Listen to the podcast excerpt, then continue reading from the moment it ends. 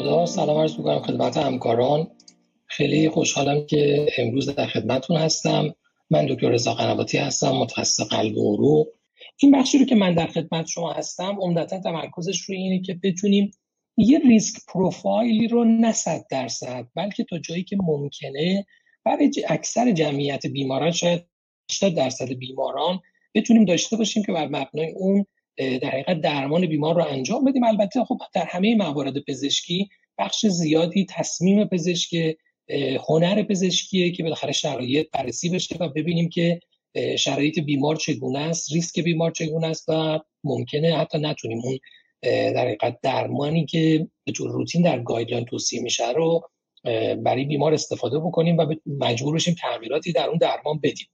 من یه مرور کوتاهی داشته باشم که ما الان در مورد چه مسئله داریم صحبت می‌کنیم. این از این جهت اهمیت داره که کلیت قضیه رو بدونیم. در بحث prevention و پیشگیری از بروز حوادث قلبی و عروقی ما یک primordial prevention داریم که در حقیقت هدفش اینه که بیمار risk factor های بیماری های قلبی و عروقی رو پیدا نکنه. یعنی lifestyle مناسبی داشته باشه diet مناسب فاکتورهای محیطی و نهایتا بهبود سلامت بیماره بحث primary prevention داریم که پیشگیری از بروز در حقیقت بیماری قلبی عروقی در افرادیه که risk factor قلبی عروقی دارن. یک secondary prevention داریم که اون پیشگیری از بروز MI و stroke و limb ischemia در بیماریه که در حقیقت subclinical آتروسکلروز داره و نهایتا یک tertiary prevention داریم. بیماری که یک بار دچار event شده و هدف ما اینه که تکرار event رو نداشته باشه. بخش عمده بحث ما روی secondary و tertiary prevention خواهد بود. استاد وارستربان در مورد این شکل توضیح دادن. من خیلی دیگه وارد جزئیاتش نمیشم. همونطور که می‌بینید مداخلاتی که طی این سالها در مرور زمان ایجاد شده به تدریج ریسک بیماران رو کاهش دادیم. ولی همچنان ریسک حداقل سه درصدی رو داریم و بعد بر مبنای اون تصمیم بگیریم که برای هر بیماری چه درمانی رو باید مد نظر داشته باشیم. بیماران risk profile های خیلی متفاوت و متنوعی دارن. در نتیجه این باعث میشه که ما مجبور باشیم در مورد هر بیمار یک تصمیم در یک clinical setting مجزا رو بگیریم. مهمترین چیزهایی که تعیین کننده است برای تصمیم گیری در مورد اینکه چه درمان antithrombotic ی برای بیمار استفاده بشه بالانس بین ischemia و bleeding. یعنی آیا به سمت ایسکمی هستیم یا به سمت bleeding هستیم؟ همونطور که می‌دونید یه سری مشخصه های خود بیمار سن بیمار جنسش نژادش سابقه که داشته clinical presentation بیمار comorbidity های همزمانش comedication ها و بالاخره یک سری در حقیقت ملاحظاتی که در مورد های بیمار وجود داره روی ریسک ایسکمی و بلیدینگ تاثیرگذار هستند و ما مجبوریم همه این موارد رو در نظر بگیریم. این باعث میشه که خیلی کار سخت بشه یعنی کار سختی میشه. تصمیم گیری در مورد اینکه بالاخره در نهایت برای بیمار چه درمانی رو استفاده بکنیم. خب اولین سوال اینه که همه guideline ها توصیهشون اینه که در قدم اول ما ریسک bleeding بیمار رو بسنجیم. به خاطر اینکه خب مهمترین نکته همیشه خطر bleeding و باید ریسک bleeding بیمار رو به عنوان پایه اول تصمیم گیری در مورد استفاده از درمان antithrombotic و آنتی پلاکت در نظر بگیریم. برای تخمین ریسک bleeding ریسک های زیادی در دسترس هست. PRECISE-DAPT DAPT و calculator ی که جدیدا ARC-HBR در حقیقت منتشر شده که هر سه برای تخمین ریسک bleeding هستن. حالا PRECISE-DAPT خب عمدتا در مورد کوتاه کردن درمان آنتی پلاکتی یعنی short duration یا standard duration استفاده میشه. DAPT برای تشخیص اینکه بیمار standard duration رو بگیره یا long term duration DAPT بگیره استفاده میشه ولی ARC-HBR تقریبا میشه گفت یک جدید جدیدترین اپلیکیشنیه که برای تخمین ریسک bleeding به در بیماران post PCI استفاده میشه. یه بخشش تخمین ریسک bleeding ه و یه بخش دومی که همینجوری که در شکل هم می‌بینید screen نرم افزار هست interface نرم افزار هست همونجور که می‌بینید. bleeding thrombosis trade off ه یعنی بالانسی رو بین ischemia و bleeding به ما میده که خیلی در تصمیم گیری به ما کمک می‌کنه و می‌تونیم بر مبنای اون تصمیم بگیریم که در نهایت این بیمار با اون اعداد ریسک bleeding و اون اعداد ریسک ایسکمی در نهایت زورش به کدوم طرف میچربه؟ بیشتر به سمت ایسکمیه یا به سمت bleeding و بعد بر مبنای اون تصمیم بگیریم. المان هایی که در تصمیم گیری ریسک bleeding در این نرم افزار ARC-HBR هست سن بالای 75 سال مواردی که با رنگ روشن هست minor criteria و مواردی که با رنگ تیره هستن major criteria هستن. سابقه renal disease ه که بر اساس عدد GFR ممکنه بیمار minor criteria یا major criteria داشته باشه. اینا چیزی نیست که بخوایم حفظ کنیم. معمولا بهترین گزینه اینه که بخوایم از یه اپلیکیشن در گوشیمون استفاده بکنیم. سابقه liver disease active cancer anemia که می‌تونه هم minor هم major باشه. low platelet count سابقه stroke ICH یا AV malformation ها bleeding diathesis سابقه قبلی bleeding یا transfusion مصرف oral anticoagulant مصرف NSAID steroid و بالاخره پلان برای surgery یا سابقه تروما و surgery اخیر. اینها همه مواردی هستن که روی ریسک bleeding بیمار تاثیر می‌ذارن.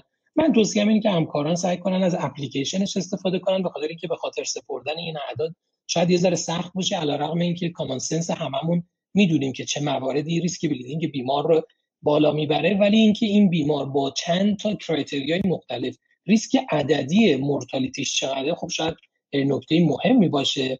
بیماران high bleeding risk بیمارانی هستند که خطر خونریزی BARC سه یا پنجشون بالای 4 درصد یا خطر ICH بالای یک درصد داشته باشن که این با یک major criteria یا دو تا minor criteria حاصل میشه.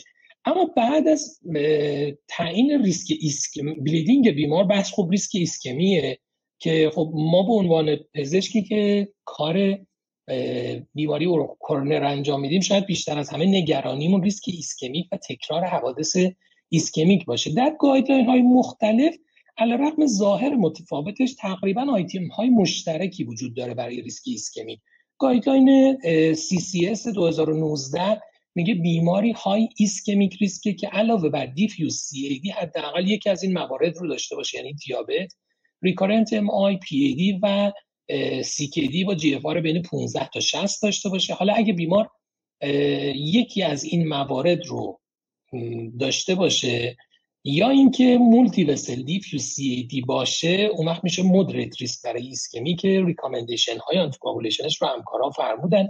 ما در ادامه سعی می‌کنیم یه جمع‌بندی کدوهایی روش داشته باشیم.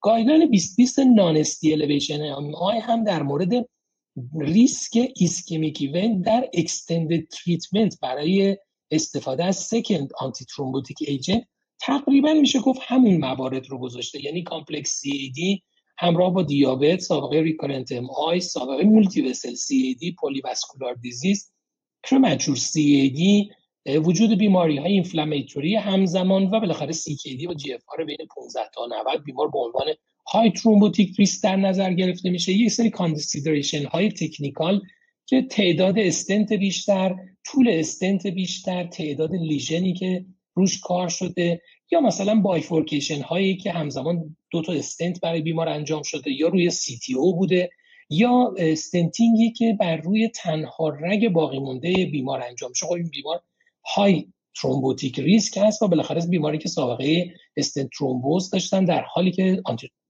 پلاکت استفاده می‌کردن به عنوان high thrombotic risk در نظر گرفته میشن guideline آمریکایی هم تقریبا معیارهای مشابهی داره. یه سری معیارها technical هستن در مورد optimization procedure ی که انجام شده و یه سری معیارها هم characteristic های خود بیمار هستن که در ابتدا در موردش صحبت کردیم. اما اون نتیجه نهایی اینه که خب بالاخره ما اینا رو چجوری بالانس کنیم؟ خب CKD هم جزء ریسک ischemic event هست هم جزء ریسک bleeding هست. trade-off و بالانس نهایی اینها شاید مهمترین کاریه که ما باید انجام بدیم. توی این اپلیکیشن ARC-HBR HBR مخفف high bleeding risk هست.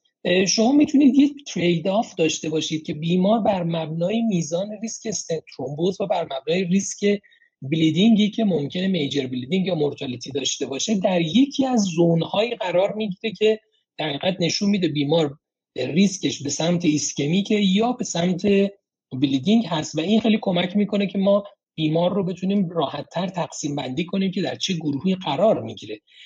به طور کلی وقتی در مورد حالا بیمار می‌خوایم تصمیم گیری بکنیم حتما باید به فکر این باشیم که تا جایی که ممکنه ریسک ischemic event های بیمار رو کاهش بدیم. حالا با close follow با بررسی adherence بیمار به guideline directed medical therapy در حین انجام procedure optimize کردن procedure lifestyle modification و کنترل risk factor هایی که بیمار داره و در مورد ریسک bleeding هم همینطوره. یعنی در مورد ریسک bleeding هم باید علاوه بر close follow-up به صورت dynamic risk assessment بیمار انجام بشه. بیمار یک زمان یک uncontrolled hypertension داره با ریسک بالا وقتی فشارش کنترل میشه اتوماتیک ریسک بیمار کاهش پیدا می‌کنه.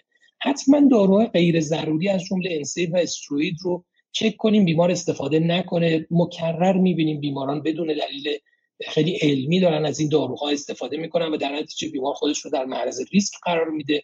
risk factor هایی که منجر به افزایش ریسک bleeding میشه و modifiable حتما باید کنترل بشه و در صورت لزوم از PPI هم باید استفاده کنیم. اما اینا general measure هایی بود که باید انجام می‌دادیم. در مورد pharmacologic management مون خب ما یه سری مداخلاتمون باعث کاهش ریسک bleeding میشه از جمله de-escalation درمان short duration dual antiplatelet therapy یا dual thrombotic therapy dual pathway inhibition یا drop کردن یک دارو خب اینا اقداماتی هستن که ریسک بیمار رو کاهش میدن. برعکسش اقداماتی داریم که ریسک ischemic بیمار رو کاهش میدن که نقطه مقابل اونا هستن. یعنی escalation درمان استفاده از داروهای قوی تر long duration dual anti therapy یا dual pathway inhibition و اضافه کردن دارو که خب اینا ریسک ischemic رو کم می‌کنن نقطه مقابل ریسک bleeding افزایش پیدا می‌کنه. در مجموع اگر بخوایم با هم حالا یه خلاصه ای داشته باشیم single antiplatelet therapy در کنار ریسک bleeding پایینتر به نسبت dual antiplatelet therapy و dual pathway inhibition ریسک thrombotic بالاتری داره. ولی بالاخره ما مجبوریم بر اساس recommendation ها مطالعات و trial که وجود داره یه تصمیم نهایی برای بیمار بگیریم که بخوایم استفاده کنیم از چه دارویی. آقای دکتر وارسته روان و خانم دکتر زحمت کشیدن و مطالعات رو گفتن. من فقط سیر زمانی مطالعات رو از بابت اینکه همکاران تعداد زیادی مطالعه مرور شد بدونن. مطالعه PLATO در acute setting بود و داروی ticagrelor رو بررسی کرد. پگاسوس در chronic setting اون در مطالعه TWILIGHT و GLOBAL LEADERS کوتاه کردن مدت زمان dual antiplatelet therapy رو داشتیم و هم بیماران ACS و CCS وارد شدن و مدت زمانی بیشتر از دوازده ماه این مطالعه ادامه داشت. مطالعه THEMIS در chronic setting انجام شد. عمدتا برای بیمارانی بود که history MI نداشتن. در مورد clopidogrel، CURE در بیماران acute coronary syndrome بود. در setting acute برای یک سال اول و DAPT extension همون درمان بود. مشابه TWILIGHT و GLOBAL LEADERS در مورد داروی ticagrelor هم ما STOP DAPT رو داشتیم که این مطالعه بیماران یک ماه dual antiplatelet therapy می‌گیرن و در ادامه کلوپیدوگرل رو به تنهایی می‌گرفتن و نهایتا ریواروکسابان اما خلاصه این مطالعات رو اگه بخوایم روی هم بذاریم و جمع بندی بکنیم بر اساس risk profile بیمار باید در نهایت یه تصمیمی بگیریم. بیماران رو بر اساس ریسک bleeding و ischemic risk در مجموع چهار گروه من اینجا تقسیم بندی کردم که بتونیم یه جمع بندی نهایی ازش داشته باشیم. که بیمار یا high bleeding risk high ischemic risk یا high bleeding low ischemic یا low bleeding low ischemic و نهایتا low bleeding high ischemic risk ه خب اگر دقت بفرمایید در بیمار high bleeding risk و high ischemic risk یعنی بیمار از هر دو جهت در ریسک بالای قرار داره در setting chronic coronary syndrome که بحث این session مون بود من اینجا با circle سبز نشون دادم که بدونیم در مورد chronic coronary syndrome صحبت می‌کنیم. توصیه اینه که اگر بیمار high bleeding risk و high ischemic risk یک تا سه ماه از DAPT استفاده کنه ترکیب آسپرین کلوپیدوگرل و ادامه درمانش می‌تونه با کلوپیدوگرل باشه که خب evidence اش رو با هم مرور کردیم از جمله STOP DAPT trial رو. در بیماری که high bleeding risk و low ischemic risk بعد از سه ماه dual antiplatelet therapy با آسپرین و کلوپیدوگرل اینجا توصیه بر اینه که آسپرین monotherapy رو در این بیماران می‌تونیم ادامه بدیم. البته آلترناتیو اون می‌تونه همون در یک تا سه ماه استفاده از DAPT با آسپرین و کلوپیدوگرل و بعد از اون monotherapy با کلوپیدوگرل به تنهایی در بیمار CCS باشه.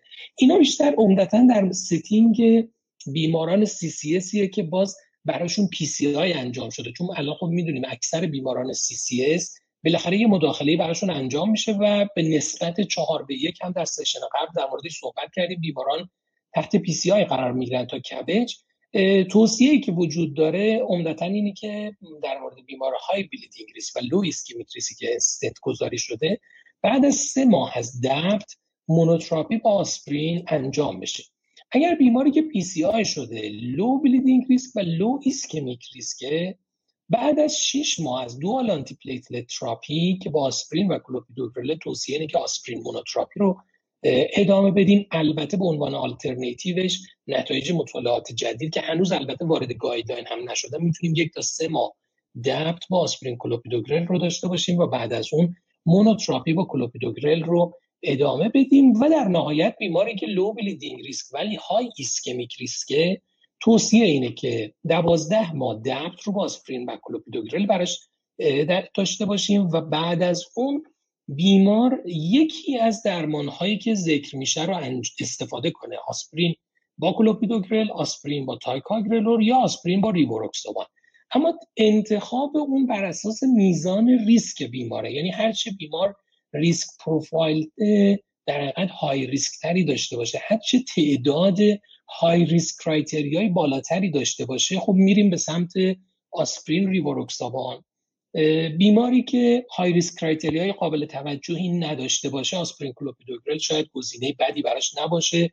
می‌تونیم به خصوص در بیمارانی که سابقه سی داشتن سابقه پی ای دی داشتن آسپرین کلوپیدوگرل رو حتی استفاده کنیم و اون بر مبنای در حقیقت نتایج مطالعه DAPT extension درمان و بر اساس PEGASUS TIMI و THEMIS به خصوص در بیمارانی که سابقه MI داشتن می‌تونیم ترکیب آسپرین رو با tica در این گروهی که low bleeding risk و high ischemic risk هستن و PCI براشون انجام شده در نظر داشته باشیم.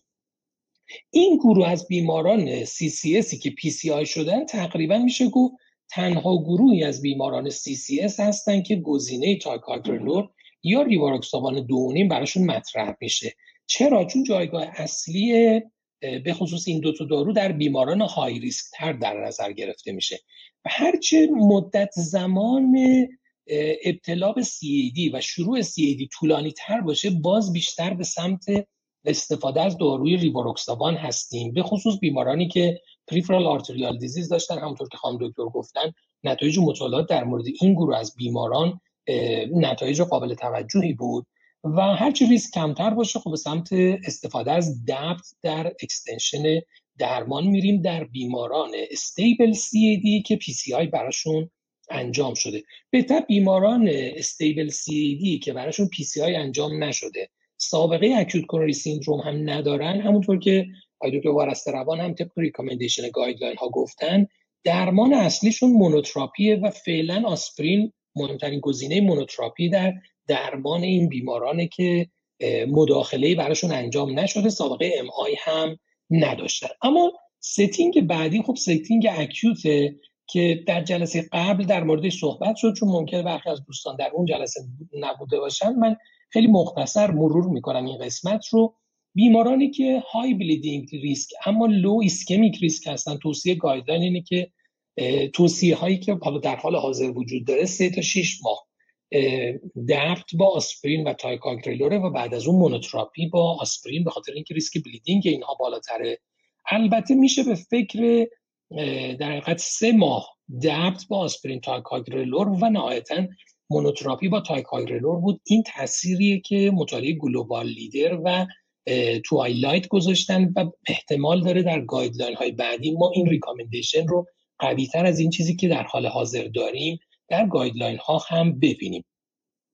در بیماری که high bleeding risk و high ischemic risk توصیه اینه که بعد از سه ماه ترکیب آسپرین و تایکاگرلور monotherapy با تایکاگرلور داشته باشیم. توی این category ریسک گزینه اصلی ما تایکاگرلور monotherapy. دلیلش هم که مطالعات قبلی نداشتیم و تنها مطالعاتی که به نفعش وجود داره TWILIGHT و مطالعه TICO هستن که مطالعات جدیدی هستن و اینها هم در guideline ها وارد نشدن و monotherapy با تایکاگرلور رو در این گروه از بیماران high bleeding risk و high ischemic risk patient می‌تونیم بعد از سه ماه از ترکیب آسپرین تایکاگرلور داشته باشیم. اما اگر بیمار low bleeding risk ه و low ischemic risk ه در setting acute coronary syndrome میشه برای بیمار بعد از دوازده ماه درمان با آسپرین با تایکاگرلور. من پاراسوگرل رو توی recommendation ها نیاوردم چون در ایران در دسترس نداریم. هم جاهایی که صحبت از تایکاگرلور میشه اگه پاراسوگرل در دسترس باشه به خصوص در setting non-ST elevation MI یه ذره recommendation ش هست از تایکاگرلور هم بالاتر هست. ولی چون در دسترس نیست من همه جا دیگه تایکاگرلور به تنهایی رو نوشتم. در این بیماران low bleeding risk low ischemic risk بعد از 12 ماه آسپرین monotherapy توصیه میشه. البته میشه جایگزینش 3 تا 6 ماه DAPT با آسپرین تایکاگرلور و بعد از اون monotherapy با تایکاگرلور رو در بیماران low bleeding risk با low ischemic risk در زمینه acute coronary syndrome هم در نظر داشته باشیم.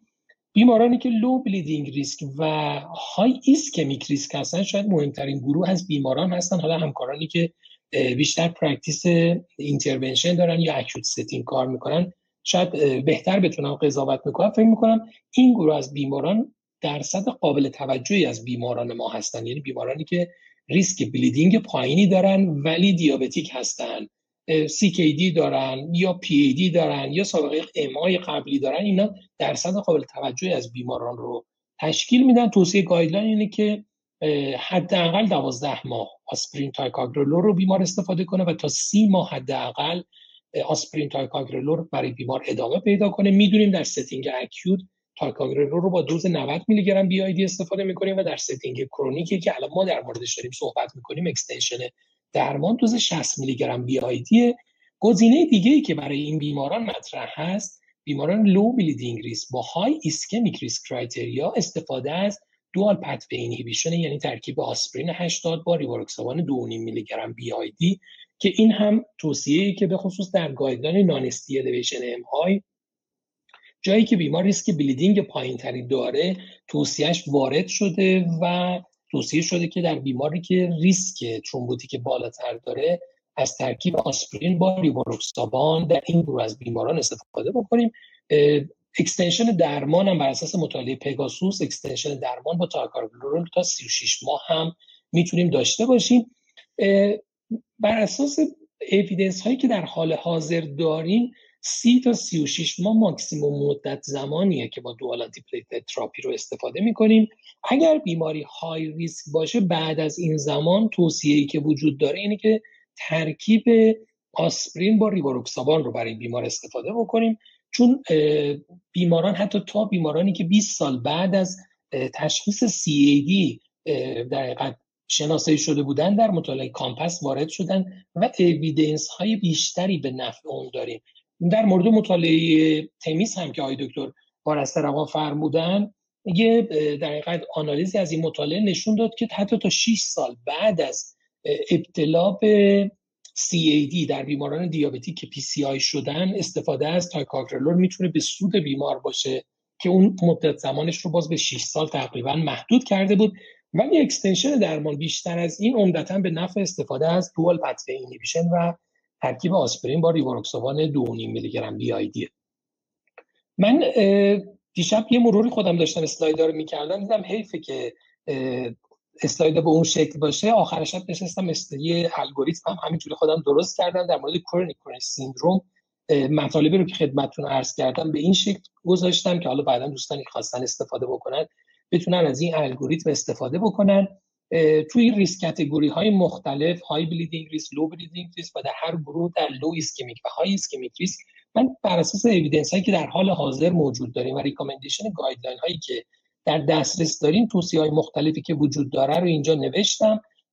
در مورد coronary syndrome و acute coronary syndrome. گفتیم عمدتا در مورد chronic coronary syndrome درمان غالب P2Y12 inhibitor clopidogrel و این طرف در مورد acute coronary syndrome درمان غالب ما ticagrelor ه که در اغلب بیماران استفاده میشه. و گفتیم هم که به خصوص در این ستون سمت راست آخر بیمار low bleeding risk high ischemic risk که میشه گفت درصد قابل توجهی از بیماران رو شامل میشه. اینجا بعد از دوازده ماه ما باید به گزینه استفاده از آسپرین با ریواروکسابان هم فکر کنیم. اون چیزیه که در guideline non-ST elevation MI در جلسه قبل جناب آقای که اسلام آبادی هم روش تاکید کردن که توصیه شده بود که اگر بیمار ریسکش خیلی بالاست حتما به فکر استفاده از آسپرین با ریبروکسابان هم باشیم در کنار آسپرین ticagrelor ی که می‌تونیم ازش استفاده بکنیم.